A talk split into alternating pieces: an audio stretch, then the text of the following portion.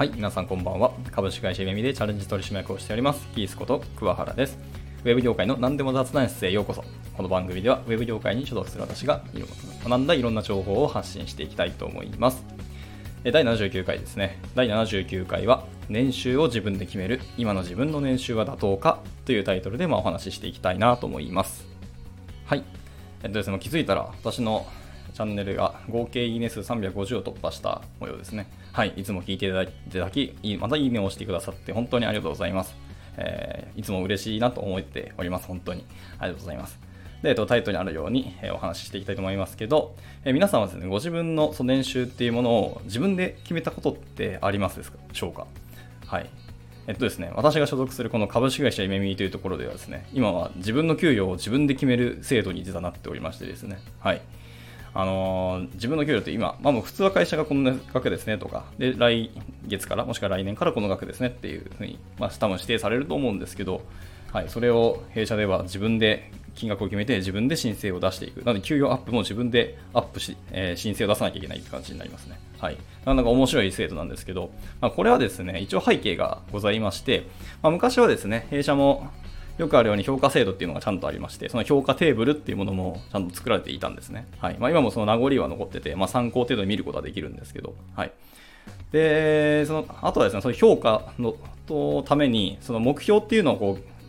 期ごとに必ず立てるんですね。年間の目標を立てて、でそれを自分で立てたものを半期ごとにその上長という方、まあ上司ですね、評価をいただくんですね。評価してもらって、えーと、その半期の賞与っていうものが決まっていくんですね。いわゆるボーナスが決まるんです。で、昔はその年2回ボーナスがあったので、えー、上期と、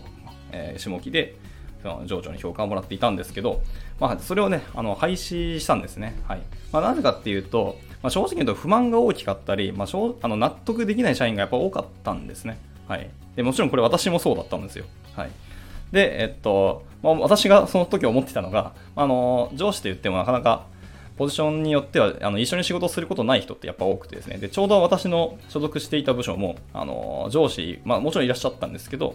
上司で一緒に仕事をすることなく、仕事上で一言も喋ったことじゃなかったぐらいの人なんですよね。まあ、本当に一言もないって言ったら語弊あるんですけど、それはプロジェクト以外のところの雑談ぐらいだったので、はい。なので、その上司が私のことをどうやって評価できるのっていうのも正直納得いかなくてですね、見てもいないのに評価されるってことに私は不満だったわけですね。はい。で、それをですね、あのー、まあ、代表に伝えたんですよ、実はですね。まあ、代表がなんか不満ありますかっていう全社的に、あのー、意見を募っていたので、正直にそれを書いてみましたですね。なんとそれが配信になりましてですね。はい。で、自分の評価を自分であの決めると。なので、あの他者に決めてもらうんじゃなくて、じゃあ自分は自分で評価してくださいっていう風に制度に変わったんですね。はい。まあ、そもそもですけど、他者っていうのを定量評価することはほぼ不可能なんですよね。はい。僕はできると思っていないんですけど、かけらも。はい。ですので、あのー、自分の評価を自分でするっていうのは結構理にかなっているなと思っているんですね。はい。まあ、ですので、その自分を自分で評価することは、つまり年収も自分で決めるようになるわけなんですよ。わかりやすく言うとですね。はい。じゃあ問題ですね。今の自分のその年収とかを決めなきゃいけないんですけど、それ、どういう決め方するかというか、そもそも、例えばじゃあ今の年収が自分にとってそれは妥当な額なのかっていうところがあの問題になってくるんですよね。はい、この先自分の年収を決めていくことになってもその金額が本当に妥当な金額なのかっていうのをまあ、測らなきゃいけないんですけど、これがですね、まあ、あの先ほども言った通りなんですけど、定量評価っていうのは無理なので、はい、すごく難しい問題なんですよね。はい。ですので、まあ、これどうしようかっていうところで、まあ、一つだけ、まあ、一つだけっていうか、まあ、参考程度に、あの、指標をお話ししてようなと思って、今日はその収録をしております。はい。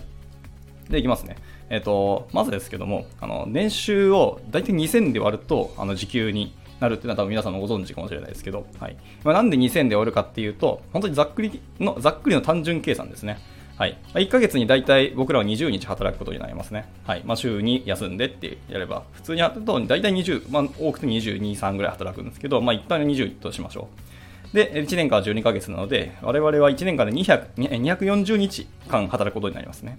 はい。で、1日はま8時間ですので、まあ、1年で大体1920時間になります。はい。で、まあ、あとはそれ、もろもろ含めたりすると、まあ、大体まあ約2000時間働くことになるんですね、我々は。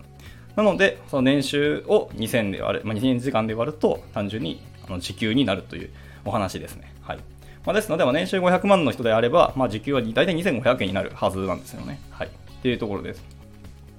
ではですね、えーと、これを踏まえた上で、では、あの企業が従業員を維持するのに、はい、どれだけお金がかかっているかっていう話があるんですけども、はい、これはですね、あの、まあ、諸説ありますけど、まあ、僕の観測史上、大体2倍から3倍ぐらいだと言われている説が一番近いのかなと思っております。はい。意外ですよね。思ったより僕らって会社からお金払ってもらってるんですけど、もちろん給料以外にも会社は皆さんにお金を払ってますからね。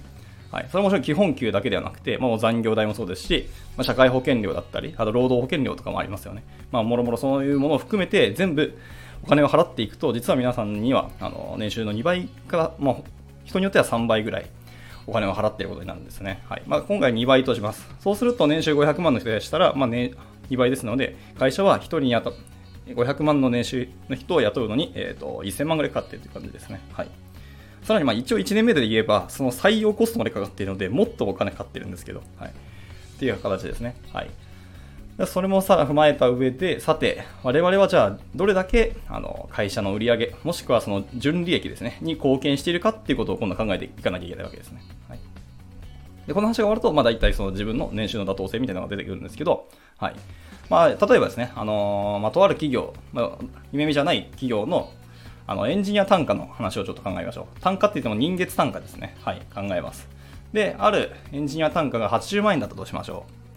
う。でそうするとですね、まあ、月20日間働くっていう先ほども申し上げた通りなので、まあ、1日4万円ぐらいですね。はい。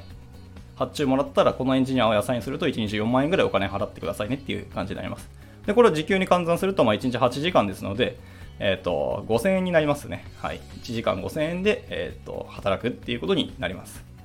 で、えっ、と、年間2000時間働くと先ほど言ったんですよね。そうしますと、この人は一応年間1000万ぐらいの年収になるっていう、まあ、計算にはなりますよね。はい。まあ、単純計算ですけど。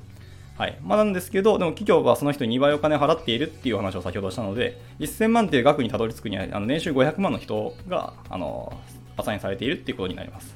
そうするとですね、ただ、500万の人が人月単価80万円で働かれると、実はプラマイゼロなわけですよね、会社としては。なので、利益を出してないんですよ。はい。というわけで、まあ、これはあの暴論です、はっきり言いますと。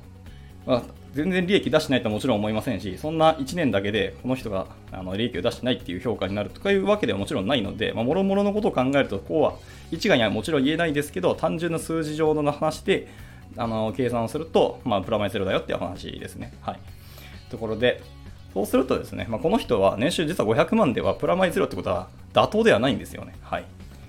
かりますかね。そうすると、じゃあこの人っていうのは、あの、なんでしょうね、年収を上げたいんであれば、単価を上げることになるんですよ。はい。なので、単価80じゃなくて、まあ、90万か100万か分からないですけど、ぐらいの単価にしなきゃいけないっていう形になります。じゃあ、そうなると、まあ、自分の実力とかスキルアップしなきゃいけないとか、あのやってきた貢献度とか出てくると思うんで、まあ、いろいろ動き方も見えてきたりするとは思うんですけど、会社の売り上げないし、純利益に貢献しないと、結局年収は上げられないですよねって話に、まあ、やっぱなってしまうんですよね。はい。まもちろんそのなんか案件とかプロジェクト以外に会社に貢献してるんだったらもちろんその年収の話は変わるんですけどなんかワンタイムで頑張ったら結局それって年収ではなくて多分賞与に影響すると思うんですよね。はい、なのでちゃんと恒久的といいますか定常的にあの会社にちゃんと貢献してるよっていうことであるにはやはり単価を上げることになるのが一番分かりやすいんじゃないかなと思います。はいですね。で、さらにですね、まあ、一応各プロジェクトで、まあ、その自分のそのコミットがどんだけかと、あとその稼働率に対して、あのプロジェクトの利益率がどれだけかっていうのをあの話して数字として知っておくのは本当によくてそうすると自分があの稼働した時間数に対してこれだけの売上と利益率に貢献してるなってことが見えてくるわけですよね。はい、でこれあのちゃんと、まあ、日々見れたらもちろんいいんですけど、まあ、見れなくてもそのプロジェクト後にあのどれだけだったっていうのを知るというか、まあ、数字を見せてもらうのは本当にいいことだと思うので、それも僕やってみたらいいのかなとお勧めしておきますね。はい。でもその結果次第で、あの自分が、要は給与交渉でこれだけあの各プロジェクトであの利益率出したし、これだけ貢献しましたっていうふうにこう説得材料がこれできるわけですよね。はい、逆にそういう話をできるようなエンジニアっていうのは、やっぱり評価は上がるはずなんですよ、本来は。上がらなかったら、多分そのあの会社は転職した方がいいと思います。はい